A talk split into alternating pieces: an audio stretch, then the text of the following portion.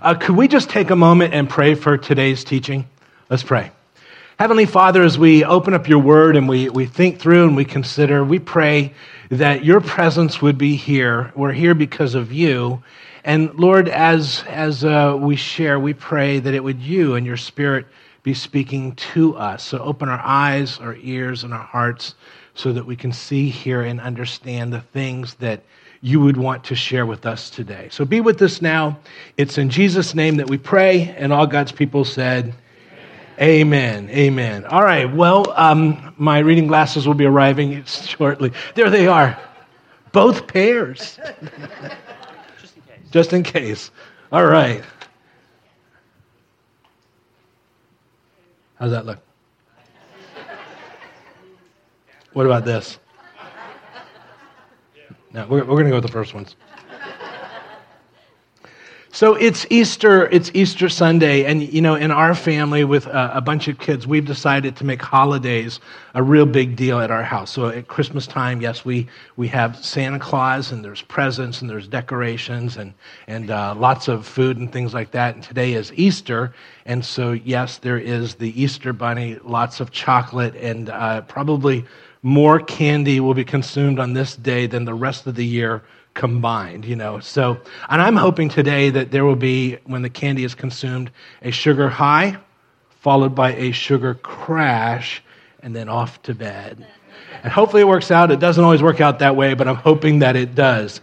Now, although we love to celebrate holidays in that way in our family and here at this church, we always want to make sure that we never, ever, ever, ever, ever forget what we are really celebrating.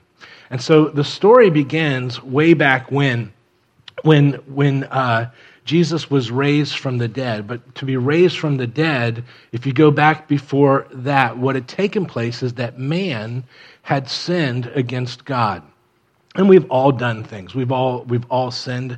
We, we've all broken promises. We've let people down. We've hurt people, whether it was intentional or unintentional. And uh, many times we, we've lived large chunks of our lives as though God didn't exist or He didn't matter. And even though He holds us together and keeps us alive, we've responded to Him in parts of our life and just saying, oh, well, whatever. And so that was a great insult to God. And so God uh, has created you and I in the image of God, which means that there are certain things that we can learn about God by looking at ourselves because we're unique in the creation. And one of the things that we have in the creation, which no, no other created being has, is we have a deep need for justice. And we get that because we're created in His image. He is the origination of all that is justice. And so you and I have a taste of that need inside of us, as, but we get that from coming from Him. So that if uh, you and I were watching the news and we saw that somebody got drunk, took their car, and drove 85 miles an hour through a school zone and wipes out a bunch of kids on the school bus, uh, we would say somebody needs to pay for that. There needs to be justice.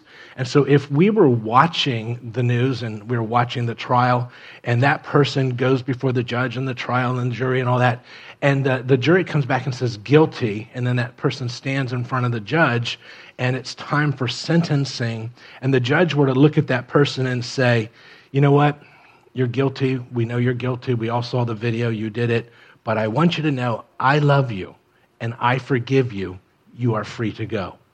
Would any of us be okay with that? And the answer is no. And the reason being is that you and I are created in the image of God, and so we have a need for justice. So every one of us has done some things, great, small, whatever, but we've all done some things. And God, because He is justice, just like we have a need for justice, He has a need for justice. And so God looks at us and he loves us because he created us and we're his highest creation. And, and even though we've done some things, God looked on and said, You know, I, I do love you and, and I, I do want to forgive you. But we've done these things and, and somebody's got to take care of that, just like we need justice. So God said, But you know, I love you so much, I can't bear to see you pay the price for the things that you've done. So God said, Here's what I'm going to do. God said, I'm, I'm personally going to come to the earth as a man. and I'm going to step into your place and I'm going to pay the price for everything that you've ever done so that I can say, I love you, I forgive you, you're free to go. So God said, I will come to the earth as a man, which is why at Christmas time, when we celebrate the birth of Jesus, every church everywhere always reads this one verse. I put it there on your outline. It comes from Isaiah. It was written 800 years before Jesus was born. And it says, For to us a child is born, for to us a son is given, and the government will rest upon his shoulders, and he will be called Wonderful Counselor, Mighty, what's that word? God. You want to underline that. And in case we miss it, the everlasting, and what's that word? Father and the Prince of Peace. So God would come to the earth. Yes, he would be born as a child. Yes, he would be born as a baby. But he is the mighty God, and he is also the everlasting Father.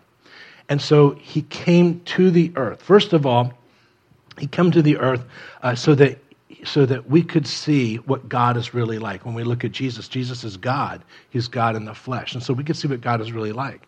He also came to the earth so, so that he could experience what it's like to be you and I. But primarily, he came to the earth so that he could pay the price for everything that we've ever done. And that was because of his great love and yet that deep need for justice also.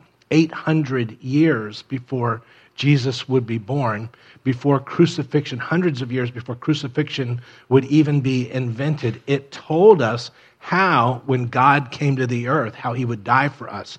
There on your outline, notice it says, He was pierced, and I want you to underline, for our transgressions. He didn't do that for himself, he did that for us. And it would involve being pierced for our transgressions, the thing that we did. So, Jesus, who is God in the flesh, came to the earth, stepped into our place, and paid the price for everything that we've ever done so that he can say, Yes, guilty, but I've paid the price for that. I love you. I forgive you. You are free to go. It's one thing to die for somebody, but Jesus proved that he was God by not staying dead. That is, he proved that he was God by being raised from the dead. So when we celebrate Easter, everything that you and I hold as Christians is, is based upon Jesus being raised from the dead. It's so important that Paul, in, in a letter to the Corinthian church, would say this there in your outline. If Christ has not been raised, then our preaching is in vain. Your faith also is vain. So if Jesus was not raised from the dead, then he's really no better than any other religious figure who showed up and said some pretty interesting things. But he proved that he was God by being raised from the dead. It was when I came to understand that Jesus was raised from the dead and I saw the evidence for that, and for me it became undeniable. That's when my Christian experience, my Christian walk, really took off. I'm going to assume today that you're here to celebrate the resurrection of Jesus. So I, am not going to go into all the evidences of why we can trust that he was raised. I'm assuming that you've already accepted that. But when we travel, as we travel through the Gospel of Matthew on Sunday morning, when we come to that, I will take a little bit of time and talk about why you can believe that Jesus was raised from the dead, and it becomes undeniable. But today, what I want to do in the time that we have, I, I want to talk about somebody who has just had the, the, the bottom fall out of their life. Everything they've hoped for has been destroyed. Their dreams have been dashed, and, and uh, it's a very, very difficult time. But there's a change when they encounter the risen God, the risen Christ. And we're going to talk about that today. So, as our story begins, it's going to begin on Easter morning, which was Jesus has been placed in the tomb. He's died, he's placed in the tomb. It's three days later. It's going to be Sunday morning. And this story is told in all four Gospels. Now, each Gospel will add some details and leave some details out. We'll talk about why that's important in a moment. But when Mark tells the story, I put that there on your outline. Mark says it like this He says, Now, when the Sabbath was over, so the Sabbath is Saturday, and then it would be Sunday morning, Mary Magdalene, I want you to underline Mary Magdalene, and Mary, the mother of James and Salome, bought spices so that they might come and anoint him. And they were saying to one another, Who will roll away the stone for us from the entrance of the tomb? Now, it's important to note that uh, when Jesus was crucified on the cross, the Sabbath was about to begin. On the Sabbath, no Jewish person can, can work. So he had to be buried in, in, in a very hasty, hastily fashion, uh, very, very quickly. Jewish people also do not embalm. And so uh, they wrap the body, but they will take spices and, and pack the body kind of to preserve it, but they don't embalm. So these women, on the first day that they're able to come to the, the tomb, they hope to be able to uh, add the spices to prepare him for that. Now, as they do that, um, as, as they're coming there, these women, as they're coming to the tomb, if uh, you're like me and you grew up in the church, we would see these pictures, mostly in cartoons, about what the tomb would look like, and the tomb would have like a boulder in front of it. And so the question is, who's going to roll away the stone? That's our question. Who's going to roll away the stone? I want to show you what the tomb would actually look like. If you were wealthy back there in the first century and you wanted to be buried in a tomb, you would find the side of a hill, which is mostly rock, and you'd have that chiseled out into the side and uh, the body would be placed on the inside of that in the tomb. But what you see there is there's a very large disc. Now, that disc typically weighs between 2,000 and 4,000 pounds. And in front of the door, they would carve a groove. And so they would take that disc that weighs 2,000 to 4,000 pounds and they would roll that into that groove. And because of its great weight, that would seal the tomb. So it wouldn't be something that one person or two people or five people could just go and push up because of the size of the, the, the stone that's there. We have actually have another picture. I'll just show you real quick. Uh, this is where they believe that, that, and it makes a lot of sense when you've been there, that this was the actual tomb of Jesus. And when you go there, you can see the, the groove right in front of the door. But that stone would weigh somewhere between 2,000 and 4,000 pounds. They realized that they can't open that. And uh, so they're going there, and that's the question who's going to open the tomb for us? Well, verse 1 of John chapter 20, it says, Now on the first day of the week, the first day would be Sunday, Mary Magdalene, I want you to underline, Mary Magdalene came, to, came early to the tomb while it was still dark and saw the tomb already taken away, or saw the stone already taken away from the tomb. Now, one of the things that we're going to find is that John is going to highlight this scenario through the eyes of Mary Magdalene. We know that there are other women there, but each gospel writer will highlight certain aspects in order to tell a story. There's a story within the story, and this takes place in all four gospels. So she comes to the tomb. Uh, the other ladies are with her, but John's just going to focus in on Mary's experience. And they find the tomb open. Well, it's in Matthew's gospel that gives us a little bit of backstory. I put that there on your outline. And it says, And behold, a severe earthquake had occurred, for an angel of the Lord descended from heaven and came and rolled away the stone and sat upon it. I, have always found that interesting that you see the size of the stone. The stone would be larger than a person standing, and uh, so which would tell you the size of the angel. And so he rolls it away and he sits on the stone. And it says, and his appearance was like lightning, and his clothing as white as snow. And the guards shook for fear of him and became like dead men. So I've always had this vision in my mind where he shows up, he looks like lightning. They're freaked out, the guards. He rolls away the stone, not a big deal for him. He sits on the stone, and I think he turns to the guards and says, Hi there. And uh, we don't know that, but I, but I think that that's what took place. We're going to see in our story as we travel through that those who were with Jesus at the cross will be the first to believe in him. Those who ran away because of fear will be the last to believe in him. So we'll see that as we travel through.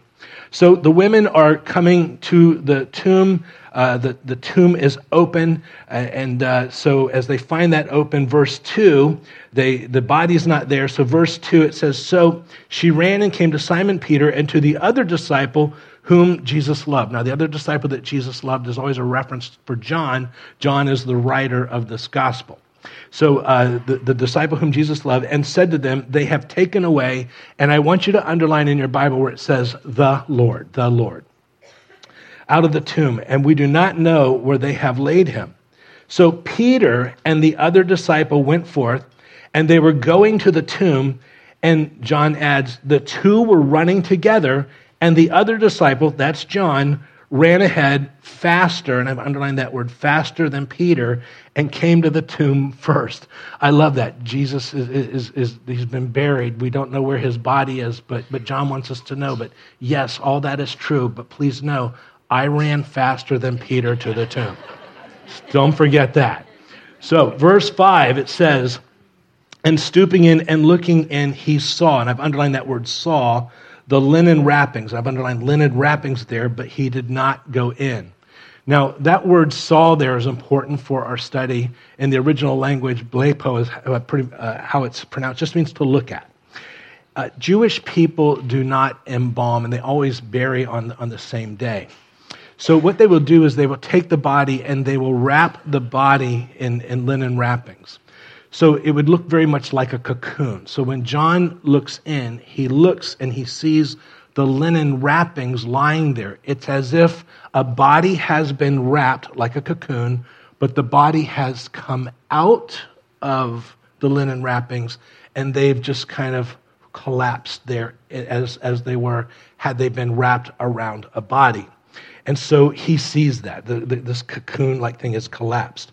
Well, verses 6 and 7 it says, And so Simon Peter also came following him and entered the tomb, and he saw, and I want you to underline, saw the linen wrappings lying there, and the face cloth which had been on his head, not lying with the linen wrappings, but rolled up in a place by itself. Now, when Simon Peter arrives, it says he saw, but that's a very different word. There in your outline from Towns, it says, uh, that word is theoria. It's a verb that implies a greater intensity in the act of seeing, such as examining. And I want you to underline where it says examining, because what he's doing is he's examining what he sees. He's really pondering this. So, so why is he examining this? Well, first of all, if the body were stolen, you would think that they would just pick up the body with the linen wrappings all the way around it and just carry out the body. But he sees that they're there just like they've been wrapped around the body, but they've now collapsed as though the body has stepped out. If they stole the body, and even if they unwrapped the body with the linen wrappings, they would be strewn all around the tomb. But they're, they're laid there as though a body had been in them, and then somebody has just stepped out. So he, he's studying that, and he also makes the observation that the face cloth is separate and that's rolled up. Now, the face cloth, we think of something that just goes around the face, and that's true. But in that, that time, the face cloth, the face cloth was also what they used to tie around the head to keep the jaw shut. And so he sees that that has been rolled up and that's set over onto the side. And everything's very, very neat. So that implies that this was not a hasty exit out of the tomb. This was some, somebody's doing something very, very intentional. But everything is neat. And so at this point, I always say, guys, this tells us that Jesus always leaves the room cleaner when he leaves. And uh, don't know what you do with that, but uh, put that out there. Verse 8, it says So the other disciple who had come first, and this is John, came to the tomb, then also entered, and he saw and believed. And I want you to underline that word saw and believed. For as yet they did not understand the scripture that he must rise again. So the disciples went away again to their homes. They, they see uh, and they leave. Now, um, here, John, it says he saw and he believed. That's a, a, different word than the other two words that we've looked at. That word I put on your, outlo- on your outline eido means to know, to be aware, behold, consider, have knowledge, perceive, to see, to be sure. And I've underlined where it says understand. John sees the wrappings there. They've collapsed as though a body has just stepped out. The face cloth has been rolled up. John looks on and he understands and he believes. He believes that Jesus is alive. Now, he doesn't understand everything, but he believes that Jesus is now alive. John was the only disciple with Jesus at the crucifixion. Those who were there at the crucifixion will believe first, those who ran out of fear will believe last. So they leave. They, they see this and they go. Now the story goes back to Mary, Mary Magdalene. And it says, But Mary was standing outside the tomb weeping. As, as she wept, she stooped and looked into the tomb. One of the things we find about Mary, the disciples leave, but Mary stays. Mary stays because that's the last place that she knew Jesus to be. And there's a whole conversation about going back in times uh, of difficulty to the last place that we knew Jesus to be, the last place where Jesus was moving in our life. But that's a conversation for another day. Verse 12 She saw two angels in white sitting, one at the head and one at the feet, where the body of Jesus had been lying. And they said to her, in our, our language, it would say, Woman, why are you weeping? The word woman there is a term of respect. We would say, Ma'am, why are you weeping? Uh, which is uh, more uh, keeping with what the, the intent is.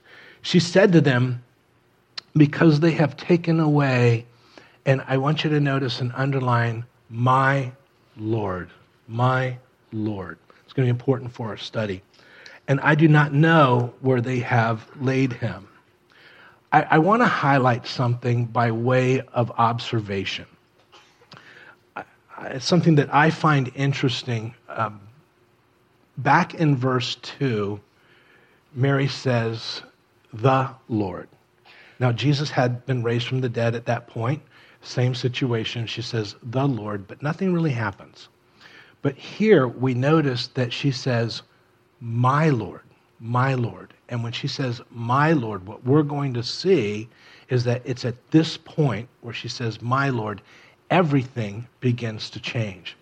We're also going to see that John is going to highlight that Mary has just said that. So in verse 14, I want you to notice it says, When she had said this, that is, and you want to underline that, she has just called Jesus not the Lord, but my Lord when she had said this, um, what I want you to write down real quick is that what happens when Mary calls him my Lord. That's what we're going to look at.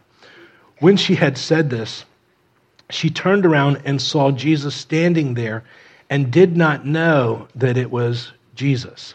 And so, one of the things that we're going to find, we'll talk about, is that when she says, My Lord, that's when Jesus reveals himself very specifically. And you want to write that down. He reveals himself we're going to find that it's at that point that Jesus steps into her situation.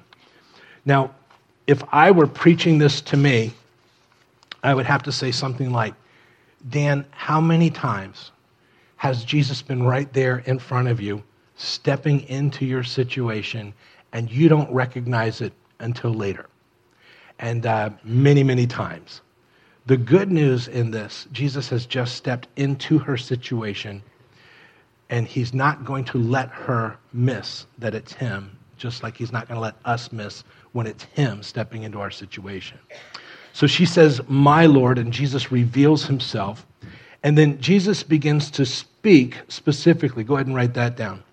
Verse 15, Jesus said to her, Woman, why are you weeping? Whom are you seeking? Who are you seeking? Supposing him to be the gardener, she said to him, Sir, if you've carried him away, tell me where you've laid him, and I will take him away. And Jesus said to her, Mary.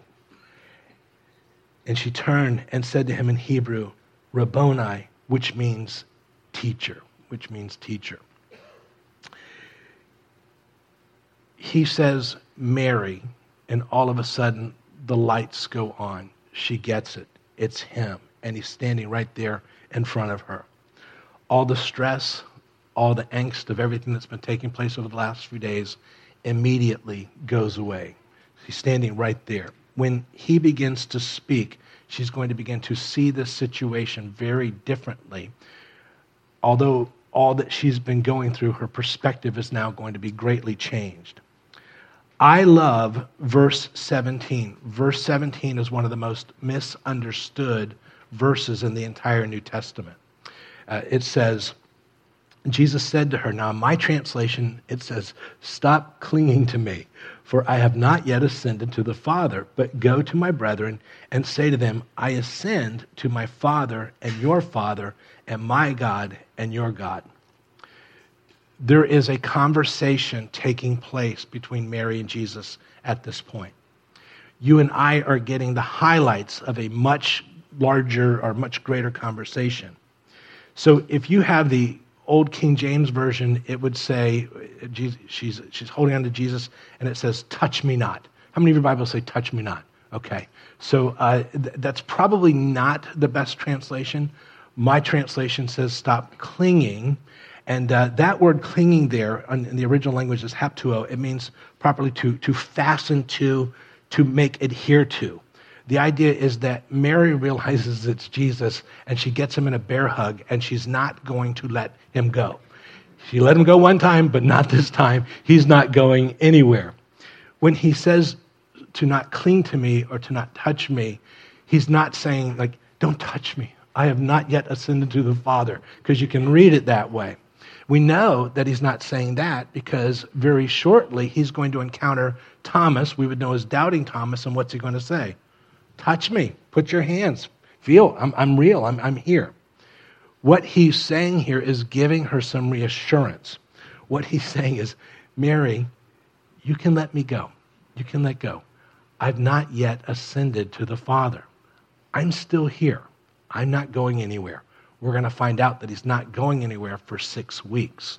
So he's not saying, Don't touch me. He's saying, I haven't yet ascended to the Father.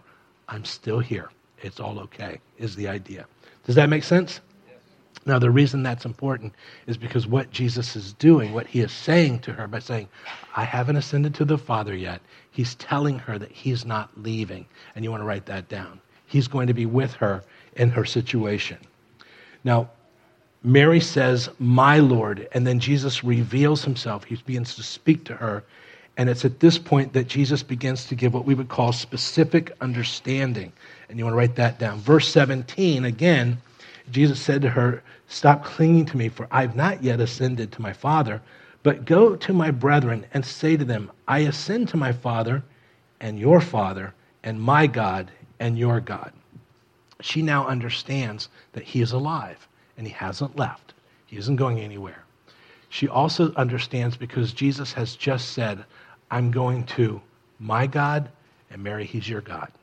I'm going to my father, and Mary, he's your father. We refer to God as our father, but Jewish people in that time never referred to God as my father. They saw God the Father in the sense that he was the father of the nation, but they never saw him in the personal sense that he's my father. What Jesus is giving understanding on in this is that Mary, he is your father. So he's helping her to understand that. Also, when she says, My Lord, Jesus gives specific instruction. Verse 17, Jesus said to her, Stop clinging to me, for I have not yet, I have not yet ascended to my Father, but go to my brethren and, and, and tell them, I ascend to my Father and your Father and my God and your God. So when she says, My Lord, that's when Jesus steps in and says, Mary, this is your next step. Go tell my brethren. And Mary becomes literally the first missionary. I find this story interesting because Jesus was raised when Mary said, the Lord. But when Mary said, my Lord, that's when Jesus very specifically steps into her situation. He begins to speak to her, he begins to give understanding, he begins to give direction, her next step. We all get that Jesus is the Lord. And for many people, if we were to be honest, we accept that Jesus is the Lord, but we don't really experience Him stepping into our situation, speaking, giving instruction, giving next steps, giving direction. Eh, but something changes when we come to the place and we say, You're not just the Lord, you're my Lord. How do you know when Jesus is your Lord or just the Lord? Well, you know that Jesus is my Lord when he is the one calling the shots in my life. Jesus says, and so I do. Uh, we all get that he is the Lord, but being the Lord doesn't always make him my Lord. But we notice when he becomes my Lord, that's when things begin to change. When Jesus speaks through his word or his spirit and we resist that, we place him in the position where we acknowledge he is the Lord, but at that point, he's not really my Lord. On this Easter, I would encourage all of us as believers to evaluate is he the Lord or is he my Lord? If you look at your life and you say, I don't really see him stepping in, I don't hear him, I, I don't, I'm not getting that direction. Maybe it's because you have placed him in the place where you acknowledge he's the Lord, but if you were to be honest, he's not really my Lord. And so today you have the opportunity to change that. I think it's also important in our story today to notice that Mary, for in her relationship with Jesus, that her greatest fear was that she, her greatest fear would be that she would somehow be separated from Jesus. And that concern overrided every other concern. So if Jesus was on the cross and she's known to be a follower of his, she's going to be with him. When she hears that Jesus is in the tomb at the first possible time, she's going to be there. Her, her fear comes out in that when she sees that Jesus isn't where they laid him, she runs and tells the disciples he's not there, and there's this franticness. She goes back and she sees Jesus. She thinks he's the, the gardener, and her fear is, Where is he? Wherever you've taken him, let me know. I'll go get him. Her greatest fear is to be separated from Jesus. That's a good thing.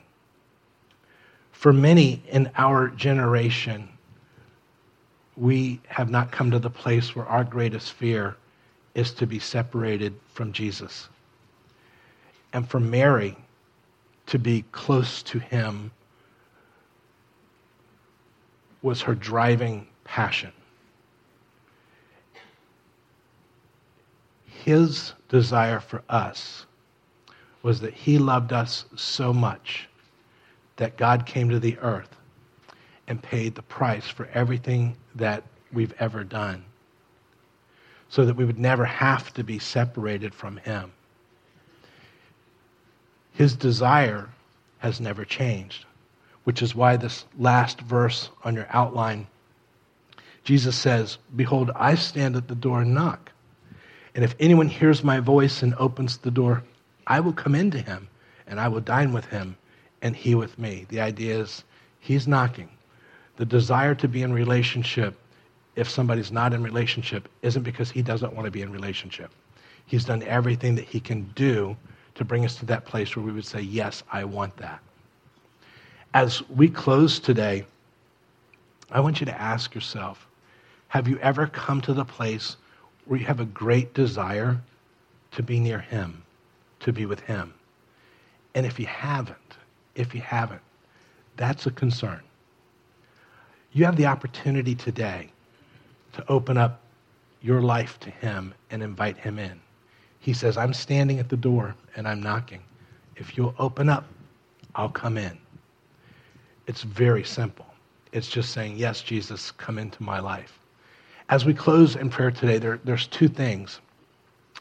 Number one, if you're a believer here today and He's not really showing up in your life in the way that we saw today, could it be that He is the Lord but right now he's not really my Lord. And maybe today that's the decision that we need to make. Or maybe we never knew all that he went through in order to bring us to the place where we could have a relationship with him and not be separated. As we do that today, you have, as we close in prayer, you have the opportunity to just invite him in. He promises that once he comes into your life, he will never leave and you never have to be separated from him again. after we pray, we'll be dismissed. If you've made a decision, we'd like you to let us know by marking it on your connection card. But there's also going to be some prayer partners standing down in the front. They would love to pray with you as you solidify that decision today. So don't leave here today without praying with one of the prayer partners if you're making that decision today. Let's go ahead and pray. Father, as we wrap this up, Lord, our prayer, Lord, we want to be those who don't just look at you as the Lord, who many times don't hear, don't see you show up, don't get specific direction. We want to place you into the position where you are my Lord.